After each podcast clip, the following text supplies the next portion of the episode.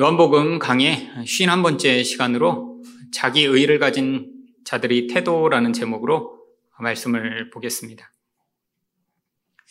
어려서부터 이 주일은 저에게 참 고민이 많은 날이었습니다. 제가 어려서부터 다녔던 교회는 이 주일 성수를 아주 중요한 교회의 가치로 여기고 있었기 때문이죠. 그래서 주일날이 되면 사먹을 수도 없고 놀러 갈 수도 없고 또 심지어는 공부도 할 수 없는 어, 그런 어, 상황이었습니다. 그런데 어릴 때 이거를 전부 항상 지킬 수 있나요? 가끔씩 몰래 무엇인가를 사먹으려고 하면 하나님이 저를 벌 주실까봐 두근거리는 마음을 안고 이렇게 가게를 나오며 혹시 주변에서 누가 나를 볼까봐 심각하게 떨었던 것 같습니다. 그런데 뭐 그런 일은 어쩌다 한 번씩 있었죠. 진짜 어, 갈등이 시작된 것은 중학교에 들어가서였습니다. 중학교 때 들어가서 공부를 열심히 하려고 새벽부터 일어나서 공부를 시작했는데 주일날이 되면 공부를 할 수 없으니까 아, 이때 참 고민이 많이 됐습니다. 매일 공부할 시간이 모자라고 잠잘 시간이 모자란데 주일날은 이렇게 긴 시간을 아무것도 하지 않아야 된다뇨. 부모님은 아침부터 가셔서 저녁 예배까지 계속 교회에 계시니까 교회에서 계속 바쁘게 지내시면서 주일날은 아무것도 하지 않고 이렇게 교회에서 예배 드리고 섬겨야 된다고 하셨지만 저는 아침에 중동부 예배 갔다 오면 하루 종일 시간이 남는데 공부만 할 수 없다니요. 하지만 혹시라도 제가 이렇게 주일날 공부했다가 하나님이 진노하셔서 구약에 이렇게 죽임을 당한 사람처럼 죽이실까봐 어, 그 떨리는 마음을 안고 중3 때까지 공부를 하지 못했습니다. 그런데 고등학교에 갔더니 이제는 학교에서, 전교에서 이제 몇 명만 뽑아갖고 주일날도 학교에 도서실을 마련해두고 와서 공부를 시키기 시작했습니다. 처음에는 선생님한테 전 주일날 공부할 수 없네요. 없어서 갈 수 없다고 그랬더니 저를 미친 사람 보듯이 쳐다보더군요. 저희 부모님한테까지 전화해서 우리 학교의 방침이고 아니 얘가 안 나오는 건 말이 안 된다. 지금 다 교회 다니는 애들도 다 교회 갔다가 다 학교를 오니까 한번 생각해 보시라고. 근데 이 학교가 그때 이제 새로 생긴 학교였기 때문에 이 학생들을 막 이렇게 닥달해서 좋은 학교에 많이 보내려고 막 선생님들이 사실 주일까지 다 나와서 학교에서 같이 앉아서 학생들을 독려하고 하셨기 때문에 저도 그때 심각하게 이제 고민을 하기 시작했습니다.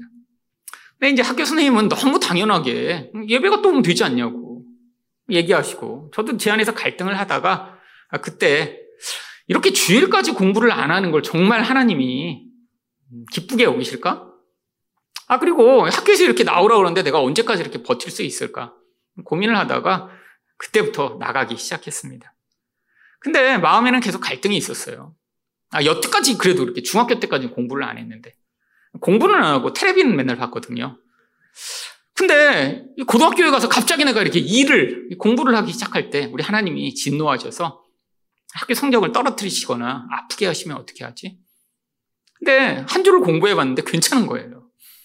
그래서 그 다음 주 되고 그 다음 주 되니까 이제 마음에 그런 부담을 내려놓고 아침에 예배를 드리고 학교에 가서 공부를 하고 돌아오기 시작했습니다. 하지만 마음이 완전히 아, 뭐 주일날이니까 공부해도 괜찮아. 이런 마음은 늘 아니었죠. 하지만 아무도 답을 주는 사람이 없었습니다. 아, 그러다가 대학교에 가서는 이제 주일날 저도 아침에 교회에 가서 예배 드리고 대학부 모임하고 그리고 뭐 저녁 늦게까지 교회에서 있다 보니까 이 주일 성수가 별로 그렇게 큰 음, 갈등의 이유가 아니었죠. 그런데 신학교에 들어가고 그 다음에 교회 사역을 하기 시작하면서 다시 고민이 되기 시작했습니다. 왜냐하면 그 교회는 제가 대학부 사역을 했는데 새벽부터 가서 대학부 사역을 다 마치고 저녁 예배까지 드리면 이제 밤이 되는데 교회에서 점심 딱 한 끼 국수를 주셨거든요. 근데 아침에도 사실 거의 굶고 새벽에 가서 시작했다가 점심에 멸치국수 하나 먹고 오후에 대학부 예배 드리고 그리고 저녁 예배까지 드리고 나면 뭐 저뿐 아니라 모든 대학생들이 다 배고파서 정말 너무 힘이 없는 상황인데. 그런데 뭔가 사먹으려고 그러면 이 교회 또한 주일날 이렇게 사 먹었다가 걸리면 교육자는 잘리고 학생들은 징계를 받고 하는 교회였기 때문에 갈등이 아주 많았습니다. 하지만 역시 젊음의 배고픔은 아무리 교회가 이렇게 강한 규칙을 내세워도 언제든지 어, 다 방법을 찾더군요. 다 몰래 몰래 다 교회에서 약간 멀리 떨어진 어, 그런 곳에 가서 분식을 사 먹고 짜장면을 사 먹고 하기 시작했습니다. 아, 물론 분식집에 들어가기 전에 주변을 살펴보며 혹시라도 교회분이 있나 없나 잘 살핀 뒤에 한 명씩 빨리빨리 들어가서 후딱 먹고 그리고 빨리 나오는 방식으로 했죠. 아, 그러다가 제가 이제 신학교를 졸업하며 바로 거기서 한 1km 정도밖에 안 떨어진 다른 교회에서 사역을 시작했습니다. 그런데 뭐이 교회는 엄청 큰 교회인데 그래서 주일날 봉사하는 분과 또 뭐 성가대 교육자까지 사실 수백 명에서 한 천 명쯤 되는 사람이 밥을 먹어야 되는데 식당이 없는 그런 교회였죠. 그러니까 멸치국수도 줄 수가 없는 상황이었습니다. 아, 그래서 교회에서 식당에서 먹을 수 있는 쿠폰을 나눠주셨습니다. 쿠폰으로 뭐 예를 들면 뭐 5천원짜리까지 먹을 수 있는데 사람들이 더 맛있는 거 먹으려고 거기다가 1,000원, 2,000원, 3,000원을 더해서 조금 더 맛있는 거를 사 먹었죠. 아, 그래서 그게 제게 정말 문화적 충격이었습니다. 주일날이 되면 엄청나게 많은 사람들이 다 교회 주변에 식당에 흩어져. 물론 쿠폰을 내고 먹지만 사실은 돈을 내고 먹는 거죠. 거기서 그렇게 밥을 사 먹다니요. 근데도 제 안에 아, 이래도 되나? 라고 했지만 뭐 어쩔 수 없지. 라고 하는 그 갈등. 하지만 그것도 몇 년 지나지 않아 사라져버리며 아, 이렇게 수천 명이 같이 먹는데 하나님 벌 주시려면 얼마나 힘들겠어? 라고 결국에는 합리화하기 시작했죠. 하지만 그때도 제가 아니 이렇게 우리 선조들과 아니 심지어는 우리 아버님 세대만 해도 열심히 지키던 이 주일 성수가 도대체 무슨 의미인가라는 것에 대한 답을 얻지 못했습니다. 근데 미국에 가서 이제 제가 성경을 보기 시작하면서 그렇게 수십 년간 답은 갖지 못한 채로 이랬다 저랬다 했던 이 주일 성수에 대해 이제 성경적 의미를 찾기 시작했죠. 결국 결론은 하나님이 구약에서 주신 이 안식일은 주일과 아무런 관련이 없다라고 하는 결론에 이르렀습니다. 사실 전혀 다른 날이며 아무 관련이 없고 사실 어떤 연관선도 찾을 수 없는 건데 이 성경에 무지한 많은 사람들이 이 안식일과 주일을 서로 결합시켜 버린 나머지 안식일에 무엇인가 사먹지 않고 일을 하지 않는 것이 마치 지금 주일에 우리가 하나님을 기쁘게 하고 영광을 돌리는 것이라고 성경 해석을 오해하기 시작했다는 결론에 이르렀습니다. 근데 사실 혼자 결론에 이르렀지만 아, 그거를 입 밖에 냈다가 혹시 이단으로 몰릴까봐 제가 심각하게 고민하기 시작했어요. 아무도 그런 얘기 여태까지 한 적이 없는데 나 혼자 가서 주일과 안식일은 아무 관련이 없습니다.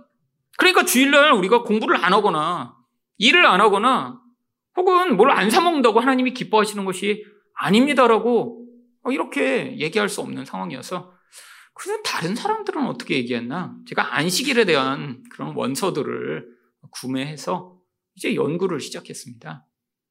그랬더니 아니 우리가 성경에서 이 성경 해석과 기독교 역사에서 가장 중요한 인물들이라고 이야기하는 칼빈, 루터, 쭈빙글리와 같은 모든 종교 개혁자들은 제가 생각하는 것과 똑같은 결론을 내고 있었습니다.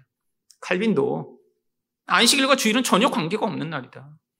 주일은 예수 그리스도의 부활을 위해 아, 우리가 모여 예배하며 하나님을 찬양하며 영광 돌리기 위해 존재하는 날이며 구약의 안식일은 바로 이 예수가 우리에게 어떤 안식과 자유를 주실지를 설명하기 위해 하나님이 제정하신 날이다라고 명확하게 기록한 기록들을 찾아내며 아, 내 결론이 옳았구나라고 하는 사실을 알게 되었습니다.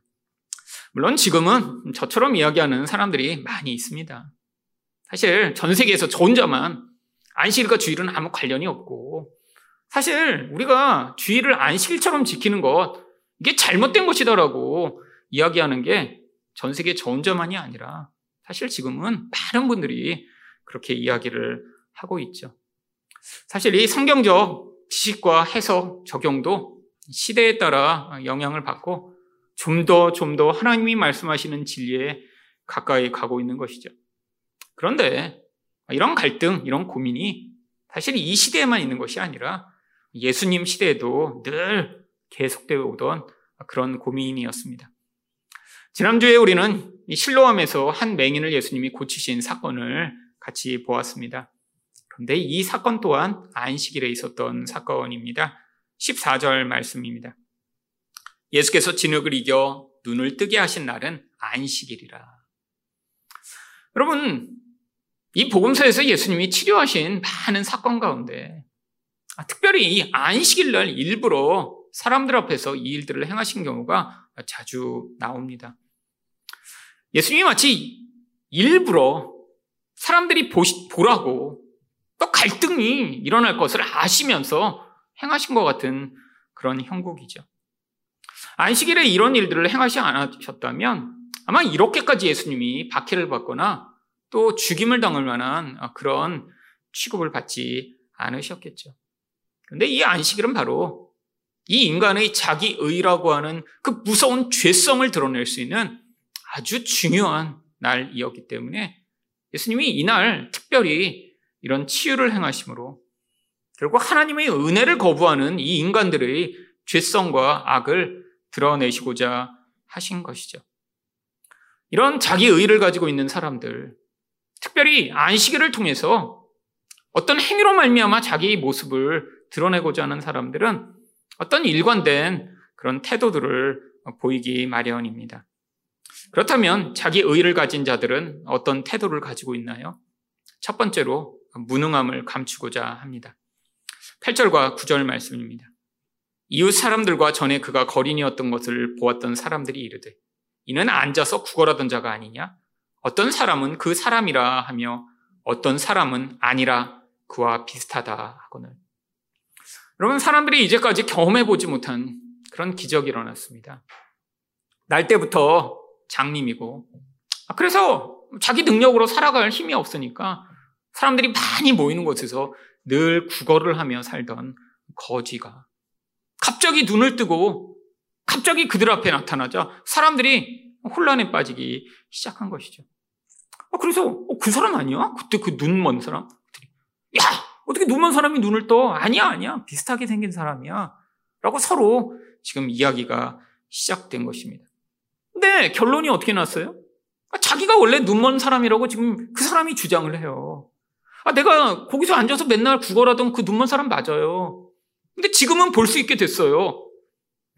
해결할 수 없는 이 문제 앞에 사람들은 결국 이 문제에 대한 영적 권위를 가지고 해결책을 찾고자 바리새인들에게 이 사람을 데리고 갑니다. 13절입니다. 그들이 전에 맹인이었던 사람을 데리고 바리새인들에게로 갔더라.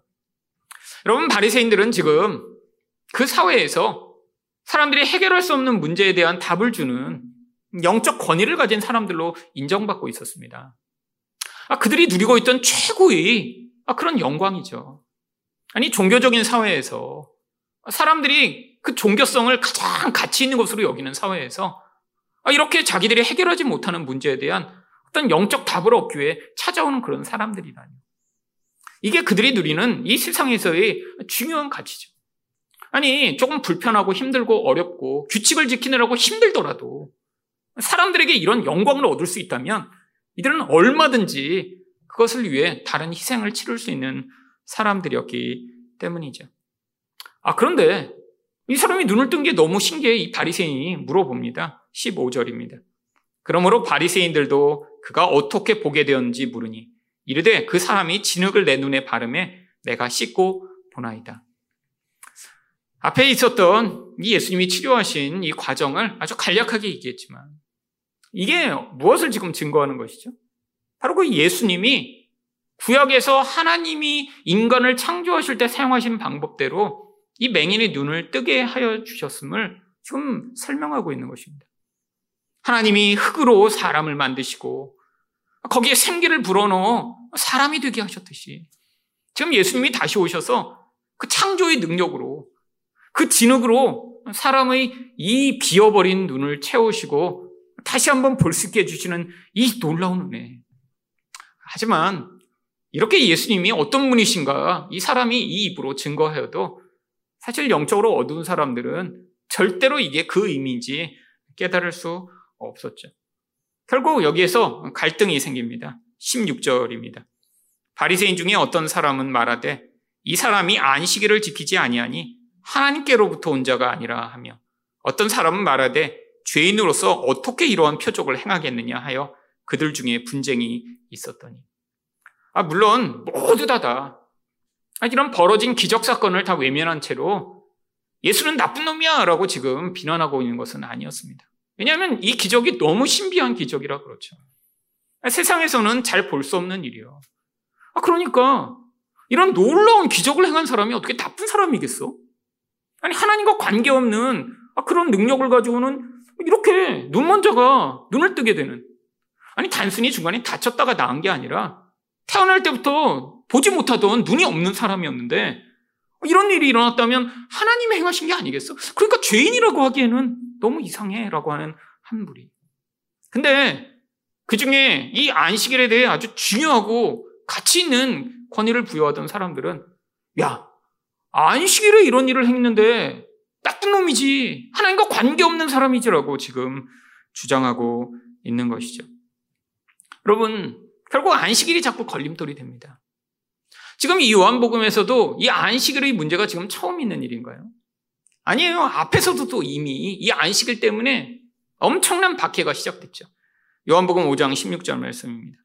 그러므로 안식일에 이러한 일을 행하신다 하여 유대인들이 예수를 박해하게 되니라.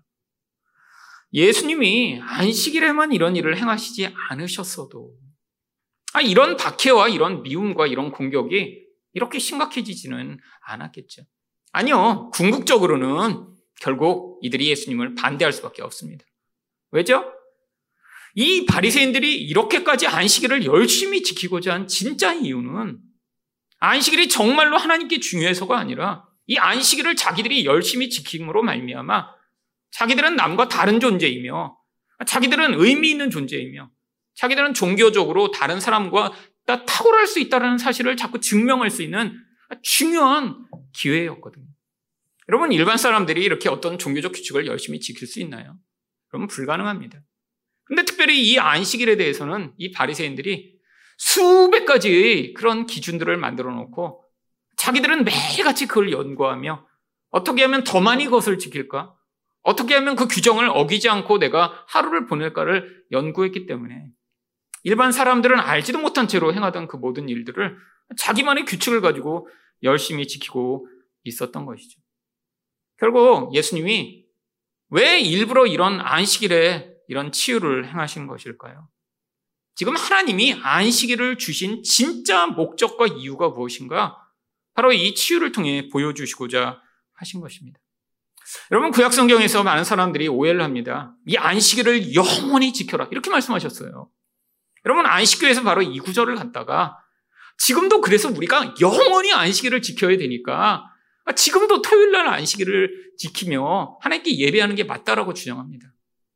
여러분 구약에 나오는 이 영원이라는 의미가 무엇일까요?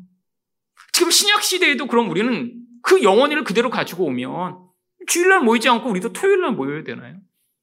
여러분 구약에 있는 이 영원이라는 의미는 앞으로 예수 그리스도를 통해 성취될 그때까지 그래서 이제는 더 이상 그 날짜에 매여 있지 아니하고 예수님이 완성하신 그 자유에 들어갈 때까지 너희가 지금 계속해서 지키며 그 자유가 주어지면 이제는 더 이상 그런 날짜나 그 행위에 매여 있지 않게 된다라고 하는 의미를 가지고 있습니다. 여러분 예수님이 모든 것들을 완성하시기 오셨고 구약에 있는 모든 말씀은 결국 예수 그리스도를 통한 구원에 대해 우리에게 가르치고자 기록된 것이죠. 여러분 안식일 동안 마찬가지입니다. 인간은 죄로 말미암아 안식을 잃어버린 존재죠. 근데 도대체 안식이 무엇인가요? 아무것도 안 하고 그냥 누워 있으면 그게 안식인가요? 여러분 한 한 달만 그렇게 그냥 누워 있어 보세요. 아무것도 안 하고. 여러분 아무리 좋은 곳에 가서 그냥 정말 옆엔 푸른 그런 햇볕 바다와 맑은 햇볕이 있고 옆에 야자나무가 서 있고 그런 데 가서 한 달 동안 그냥 누워만 있다고 생각해 보세요. 그러면 아마 나중에는 좀이 쑤시고 지겨워지고 그 멋진 환경도 아마 심심하고 힘들어서 더 이상 견디지 못하겠죠. 여러분, 아니, 자기 일이 있고, 아니, 무엇인가 의미 있는 일을 하고 있을 때, 아니, 그 환경이 그렇게 아름답고 멋지지 않아도 얼마든지 거기서 안식을 누릴 수 있습니다. 여러분, 사람들은 안식이라고 하면 늘 무엇을 떠올리나요? 어찌 멋진 휴양지에 가서 아, 그렇게 놀고 쉬는 것을 안식이라고 생각하지만 참 안식의 의미는 그것이 아닙니다. 여러분, 하나님이 안식이 무엇인가 창세기에서 보여주셨어요. 하나님이 언제 안식하셨죠? 바로 창조를 마치신 뒤에요. 그럼 우리도 열심히 일주일 동안 일한 다음에 주일날 이렇게 쉬는 게 그게 안식이라는 것을 가르치고자 하신 건가요? 이건 표면적인 것이죠. 성경을 이런 식으로 이해하는 사람들이 이런 엉뚱한 결론에 이르러서 지금까지 이런 잘못된 해석으로 사람들을 올가매며 마치 바리새인들이 안식일에 무엇을 하거나 하지 않는 것으로 남을 평가하고 자기를 평가했듯이 다른 사람에게 이런 기준들을 강요하며 이걸 지켜야 돼. 주일날 공부하면 안 돼. 뭐 하면 안 돼. 뭐 하면 안 돼라고 이야기를 했던 것이죠. 여러분 하나님이 왜 이렇게 창조를 하신 뒤에 쉬셨나요? 아, 우리 하나님 힘이 부족해서 하루를 꼭 쉬셔야 되나요? 여러분 인간은 쉬어야 됩니다. 여러분 어떤 사람이 정말 아 나는 너무 건강해 그래서 하루도 쉬지 않고 365일 일한다면 언젠가 금방 고장이 나겠죠. 근데 하나님이 그런 분은 아니세요. 하나님이 이렇게 창조를 하신 뒤에 쉬신 이유는 이 안식이라는 것이 온전한 질서로 말미암아 그 안에 생명이 채워지는 이 충만한 가운데 주어지는 결과임을 스스로 보여주시고자 6일 동안 창조하시고 마지막 날 쉬신 것이죠. 여러분 첫 3일 동안 하나님은 질서를 세우셨습니다. 하늘과 땅의 질서요. 그리고 나머지 3일 동안 뭐 하셨어요? 그 질서에다가 이제 내용물들을 다 채워 넣으셨어요. 이게 바로 안식이라는 것입니다. 여러분 인간이라는 존재는 원래 하나님과 인간 사이 사람과 사람 사이에 이런 온전한 질서 안에 만들어진 존재예요. 이 질서를 뭐라고 부르죠? 관계적 질서는 바로 사랑이라고 부르는 것입니다. 그래서 하나님을 온전히 사랑하고 이웃을 온전히 사랑하는 이 질서. 이 질서가 깨어지면 뭐가 나타나나요? 무질서 가운데 고통과 혼란과 저주가 찾아오게 되죠. 근데 온전한 이런 사랑의 관계가 세워지면 무슨 결과가 나타나요? 그 안에 생명이 찾아옵니다. 그게 만족이고, 그게 기쁨이고, 그게 축복이죠. 여러분, 이게 바로 안식이라는 거예요. 아, 인간이 만들어진 모습대로 온전한 질서 안에 하나님만을 온전히 사랑하고 이웃을 온전히 사랑하게 될 때, 그 안에 하나님의 축복이 가득 부어져서 그 온전한 관계 안에서 누리는 그 행복을 안식이라고 부르는 것입니다. 바로 예수님이 그걸 보여주시고자 내가 바로 안식을 주는 자다. 근데 왜 이 안식을 인간은 얻을 수가 없어요? 죄 때문이죠. 여러분, 이 맹인의 눈을 띄워주신 거, 아, 물론 육체적으로 연약함의 결과입니다. 하지만 이게 영적으로는 어떤 모습이라고 말씀드렸어요.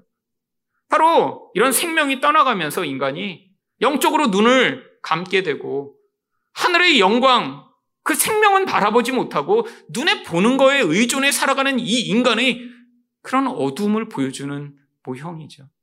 그래서 안식이라는 게 뭐예요? 먼저 봐야죠. 이 땅의 것이 전부가 아니라는 것을 깨닫고 하늘의 것을 보며 그것들을 열망해 그 생명을 체험받는 상태. 바로 이게 안식의 시작입니다. 여러분 예수님이 오신 목적을 그래서 마태복음 11장 28절에 이렇게 이야기를 하고 있습니다. 수고하고 무거운 짐진 자들아 다 내게로 오라 내가 너희를 쉬게 하리라. 여러분 하나님이 구약에서 안식일을 통해 가르치시고자 했던 게 바로 이것입니다. 예수님을 통해 얻어질 이 쉼, 이 안식이요.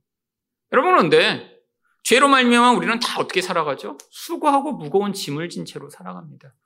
영혼이 공허하니까 관계적 질서가 깨지니까 우리는 늘 고통하잖아요. 사실 인생의 진짜 많은 고통의 대부분은 관계가 깨어졌기 때문에 나타나는 결과입니다. 여러분 하나님과의 관계가 깨어져서 그래서 하나님 말고 자꾸 다른 걸로 의존하니까 자꾸 문제가 생겨서 고통하게 되죠. 다른 사람을 사랑해야 되는데 도구하고 나의 목적을 위해 다른 사람을 대하니까 사랑의 관계가 깨어진 채로 결국 관계적으로 우리는 거기서 고통하며 서로 상처를 주고받죠. 이게 우리가 이 땅에서 수고하고 무거운 짐을 진 채로 살아가는 모습인데 예수님이 오셔서 우리를 그 자리로부터 구원하시겠다고 말씀하고 계신 것이죠. 여러분, 바로 이 수고하고 무거운 짐으로부터 벗어날 수 있는 길이 무엇인가요? 바로 마태복음 11장 29절. 예수님이 쉼을 주시겠다고 한 그 다음 구절에 어떤 내용이 나오나요? 나는 마음이 온유하고 겸손하니 나의 멍에를 메고 내게 배우라. 그리하면 너희 마음이 쉼을 얻으리니. 여러분, 우리가 아무것도 안 하고 노는 게 쉼이 아니라 예수님과 함께 멍에를 메고 예수님의 온유함과 겸손함을 배우게 되는 것이 쉼이라고 말씀하십니다. 여러분, 멍이란 게 뭔가요? 소 두 마리를 이렇게 멍에로 매서 마치 한 마리인 것처럼 묶어서 같이 밭을 갈 때 사용하는 도구가 멍에입니다. 옛날에는 이렇게 소 한 마리로는 밭을 갈 수 없을 정도로 이렇게 힘드니까 소 두 마리를 꼭 묶어서 한 결이라고 부르며 두 마리 소를 가지고 밭을 갈았어요. 예수님이 우리와 같이 이렇게 꼭 같이 붙어서 지금 뭘 가르치시겠대요? 마치 처음 배우는 소가 이미 익숙한 소에게 같이 멍에를 메고 배워 발 맞추어 가며 밭을 가는 것을 배우듯 우리 인생한테 온유와 겸손을 가르치시고 그래서 우리가 온유하고 겸손하게 되면 우리가 쉼을 얻게 된다는 거예요.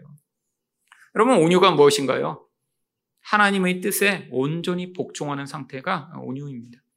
하나님이 원하시는 대로 행하는 거예요. 하나님이 우리에게 뭘 원하시나요?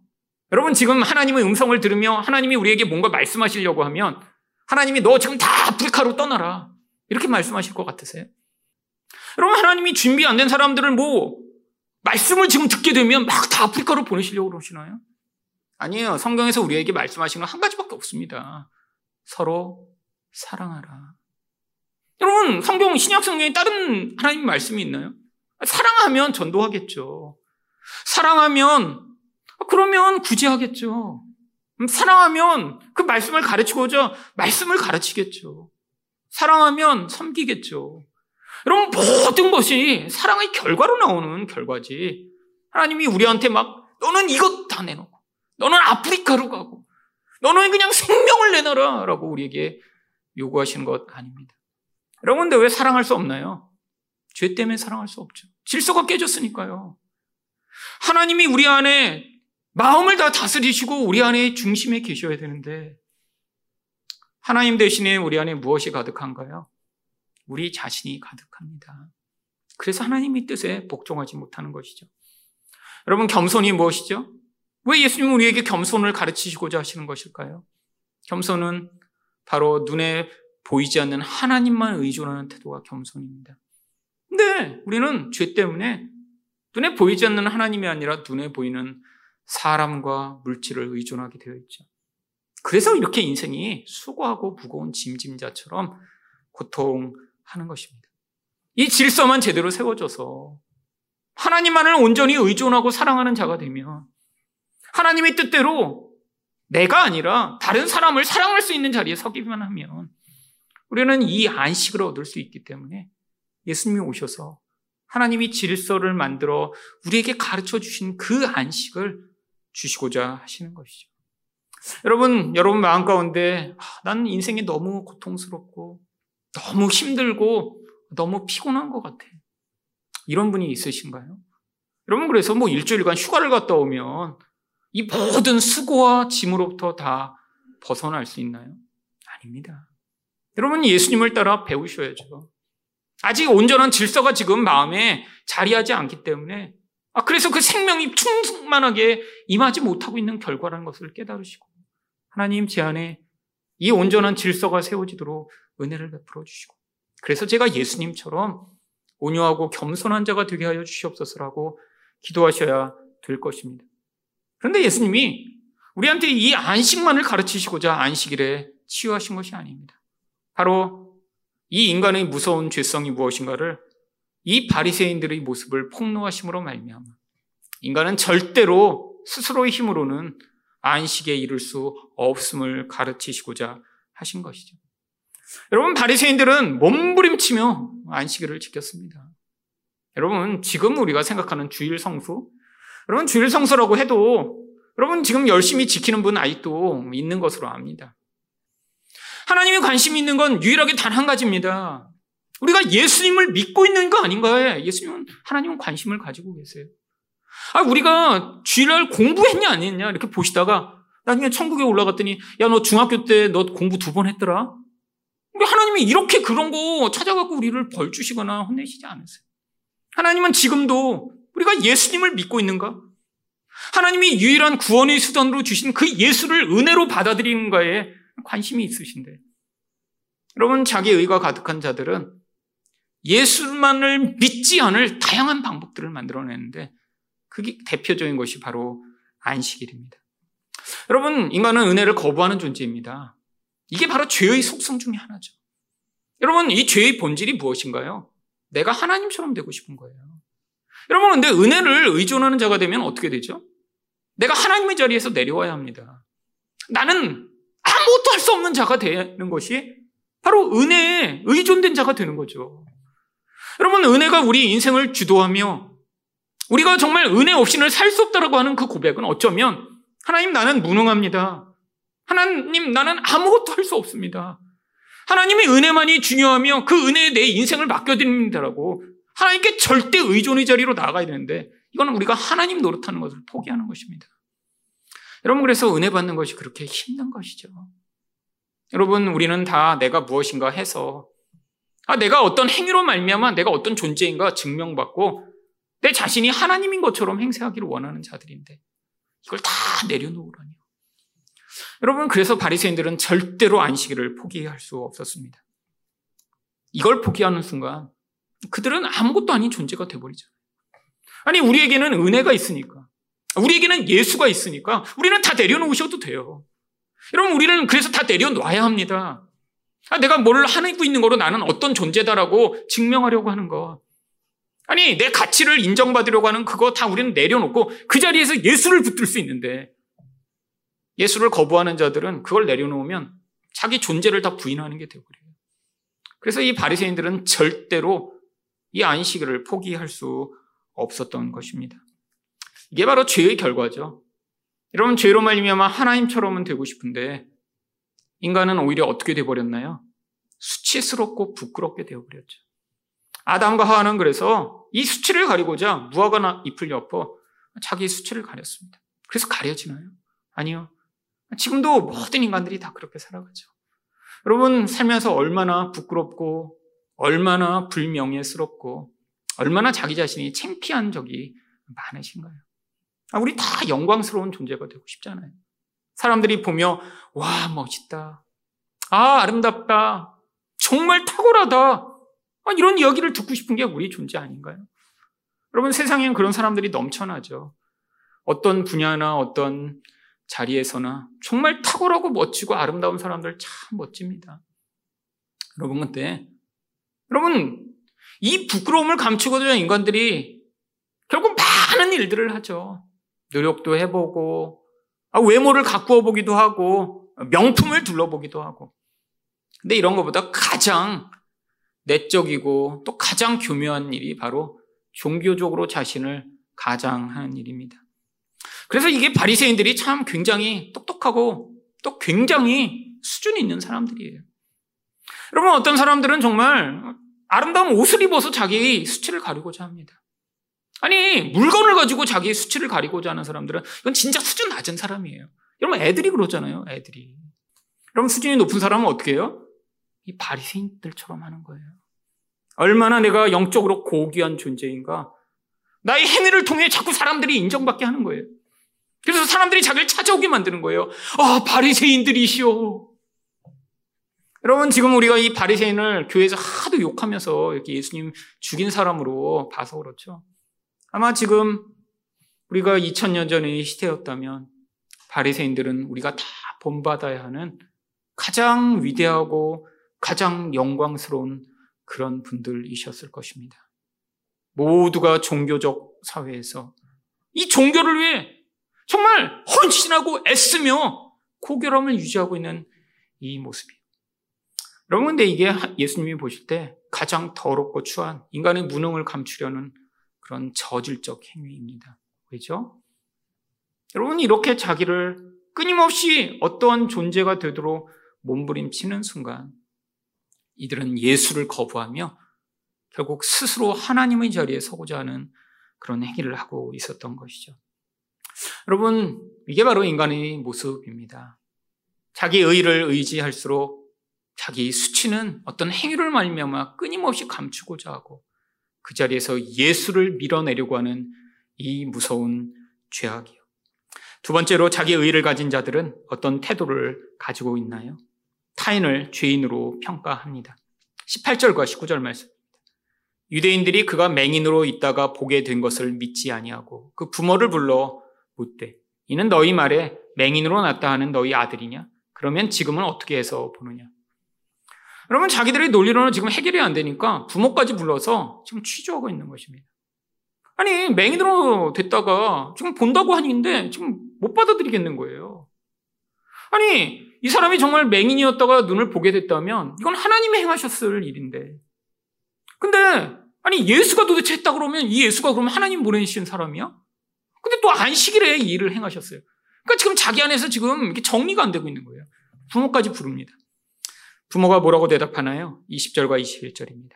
그 부모가 대답하여 이르되 이 사람이 우리 아들인 것과 맹인으로 난 것을 아나이다. 그러나 지금 어떻게 해서 보는지 또는 그 누가 그 눈을 뜨게 하였는지 우리는 알지 못하나이다. 그에게 물어보소서 그가 장성하였으니 자기 일을 말하리이다. 부모도 대답을 하지 않습니다. 아, 옛날에 태어날 때는 맹인이었는 거 맞아요. 근데 지금은 보내요? 근데 어떻게 된 건지 우리는 모릅니다. 왜 그런가요? 이미 이 바리새인들이 사람들에게 위협을 했기 때문이죠. 22절 말씀을 보시면 그 부모가 이렇게 말한 것은 이미 유대인들이 누구든지 예수를 그리스도로 시인하는 자는 출교하기로 결의하였으므로 그들을 무서워함이로라. 여러분 지금은 이 출교가 아무것도 아니지만 종교사회에서 출교는 사실 죽는 것보다 더 비참한 일입니다. 여러분 출교를 당하면 사람들과 이제 말을 할 수가 없어요. 살아있지만 죽은 사람처럼 여기는 것입니다. 출교당한 사람에게 아무도 가서 말을 하면 안 돼요. 음식도 주면 안 돼요. 관계를 맺으면 안 돼요. 마치 옆에 있지만 없는 것처럼 여기게 되는 거예요. 그래서 출교당한 사람은 같이 살 수가 없어요. 근데 당시와 같은 사회에서 한 지역에서 출교당해 다른 곳에 가더라도 사실 이방인은 살아남을 가능성이 없습니다. 그러니까 결국 죽으라는 거예요. 여러분 얼마나 무서운 그런 판결인가요? 여러분 지금도 이슬람에서 전도하는 게 어려운 이유가 바로 출교 때문입니다. 여러분 공동체에서 완전히 파문시켜 버려요. 그러니까 자기 동족과 가족을 다 포기하지 않으면 예수를 믿을 수가 없는 거죠. 여러분 이런 협박 가운데 결국 그 부모가 진실을 이야기할 수 없는 것입니다. 그러니까 결국 다시 맹인을 또 불러요. 24절입니다. 이에 그들이 맹인이었던 사람을 두 번째 불러 이르되 너는 하나님께 영광을 돌리라. 우리는 이 사람이 주인인 줄 아노라. 여러분 모순된 말을 지금 하고 있죠. 아니 뭐에 대해 하나님께 영광을 돌리라는 거죠. 눈이 떠진 거는 하나님이 하신 거야. 그거는 하나님께 영광을 돌려. 근데 이 예수는 죄인이야. 여러분 이 둘이 어떻게 지금 서로 같은 말에 포함될 수 있나요? 아니 이렇게 눈을 뜨게 해주셨으면 이분은 하나님이 보내신 사람이거나 하나님이 맞고 그래서 이분이 하나님의 일을 행하신 건데 이 둘을 지금 가운데를 딱 잘린 다음에 눈이 떠진 것은 하나님이 하신 거니까 하나님께 영광을 돌리고 하지만 저 인간은 죄인이야라고 지금 이 협박을 강요하는 것이죠. 여러분 맹인이 아무리 못 배우고 어려서부터 거지였고 눈이 이렇게 멀어서 태어나서 살았으니 지금 어떻게 보면 교육도 받지 못한 이런 정말 사회 최하층민에 불과하지만 하지만 이 맹인이 뭐라고 25절에서 대답하나요? 대답하되 그가 죄인인지 내가 알지 못하나 한 가지 아는 것은 내가 맹인이로 있다가 지금 보는 그것이니라. 그럼 명확하게 증언합니다. 아, 내가 다른 건 몰라요. 그분이 죄인인지 아닌지 저는 알 수가 없어요. 하지만 내가 보지 못하다가 지금 보는 거 한 가지는 확실합니다. 아, 그리고 이것을 증언하니까 이 바리새인들이 뭐라고 욕을 합니까? 28절입니다. 그들이 욕하며 이르되 너는 그의 제자이나 우리는 모세의 제자라. 결국 지금 논리로 안 되니까 결국 논리로 안 되는 사람들이 꼭 하는 일이 있잖아요. 화내는 거예요. 지금 여기서도 말이 안 되니까 지금 화부터 내는 거예요. 욕하는 거예요. 근데 놀랍게 그때 이 맹인이 31절부터 33절에서 이런 간증을 합니다. 하나님이 죄인의 말을 듣지 아니하시고 경건하여 그의 뜻대로 행하시는 자의 말은 들으시는 줄을 우리가 아나이다. 그럼 모두 아는 거잖아요. 하나님이 죄인의 기도를 들으시나요? 아니잖아요. 하나님은 의인의 기도만 들으세요. 아니, 그분이 하나님인지 아닌지 몰라요. 하지만 그분이 나를 위해 기도해 줬고, 그래서 내가 지금 눈을 뜨게 됐다니까, 이분의 기도가 응답됐으면 이분의 의인이라는 거잖아요. 창세 이후로 맹인으로 난 자의 눈을 뜨게 하였다함을 듣지 못하였으니, 이 사람이 하나님께로부터 오지 아니하였으면 아무 일도 할 수 없으리이다. 여러분, 놀라운 증언을 합니다.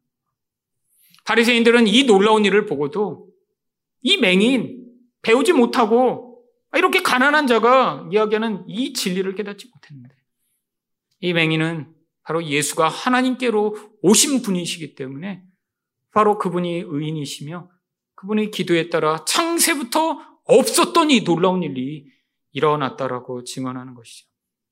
여러분 그랬더니 이 증언을 들은 바리새인들이 어떻게 반응했나요? 34절입니다. 그들이 대답하여 이르되 내가 온전히 죄 가운데 나서 우리를 가르치느냐 하고 이에 쫓아내어 보내니라. 결국 이 맹인까지도 죄인으로 몰아세운 뒤에 쫓아내 버립니다. 이게 죄인들의 행위죠. 여러분 죄인들은 결국 지금 예수와 맹인을 다 죄인으로 몰아요. 예수는 이미 죄인이야 안식일을 범했으니까. 근데 너도 이렇게 장님이었으니까 너도 죄인이야. 결국 우리 빼고는 다 죄인이야. 자기들은 뭐라는 거예요? 자기들은 의인이라고 생각하는 것이죠. 여러분, 이게 자기 의가 가득한 사람들의 태도입니다. 나 빼고 다른 사람들은 다 나쁜 인간들이에요. 근데 우리 또한 자주자주 이런 자기의 덫에 빠지게 됩니다. 여러분, 꼭 안식을만이 우리가 판단하는 근거인가요? 아니요. 우리도 많은 그런 판단의 기준들을 세운 뒤에 저 사람은 저런 사람, 저 사람은 저런 사람 남들을 판단하고 정죄합니다. 근데 누군가를 판단하고 정죄하려면 그렇게 판단하고 정죄하는 사람은 나는 그렇지 않다라는 거예요. 여러분, 내가 만약에 도둑질을 하는 사람이에요. 근데 보면서, 아이, 저 나쁜 도둑놈들. 이렇게 판단하나요? 내가 도둑놈이면 그렇게 판단하지 않습니다. 여러분, 이렇게 판단하는 사람은 나는 그렇지 않다라는 거예요. 그래서 사람들이 판단의 기준으로 똑같은 기준을 가지고 있는 게 아닙니다. 다 자기가 조금은 나은 것을 가지고 판단하죠.